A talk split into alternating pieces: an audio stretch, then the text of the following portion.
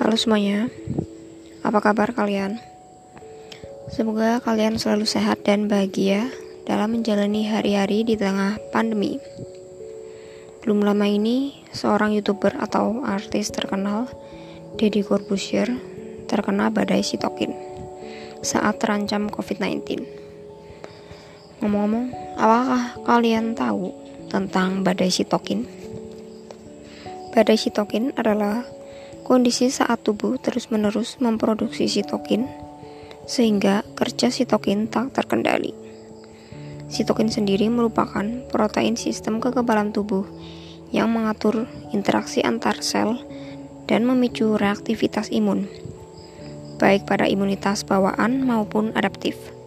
Sitokin adalah protein pembawa pesan kimiawi atau perantara dalam komunikasi yang berperan dalam aktivitas sel T, uh, sel B, monosit, mokfag, inflasi, dan induksi sitotoksitas.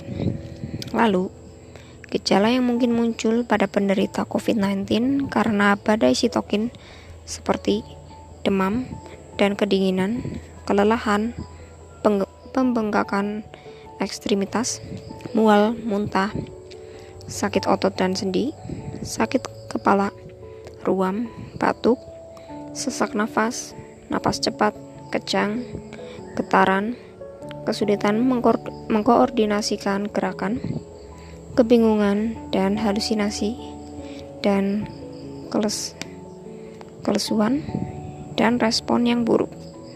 Lalu, apa penyebab badai sitokin? Penyebab badai sitokin belum diketahui secara pasti. Namun, hal ini dikaitkan dengan karakteristik dan sistem ke kekebalan tubuh.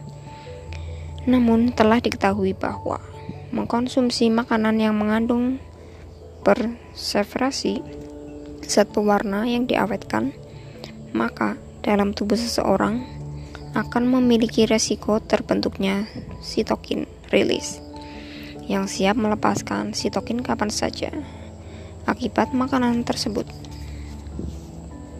Jadi, makanlah makanan yang sehat dan gizi seimbang berbanyak aktivitas fisik atau olahraga, tidak panik, tenang, berpikir positif, dapat memperbaiki sistem kekebalan tubuh.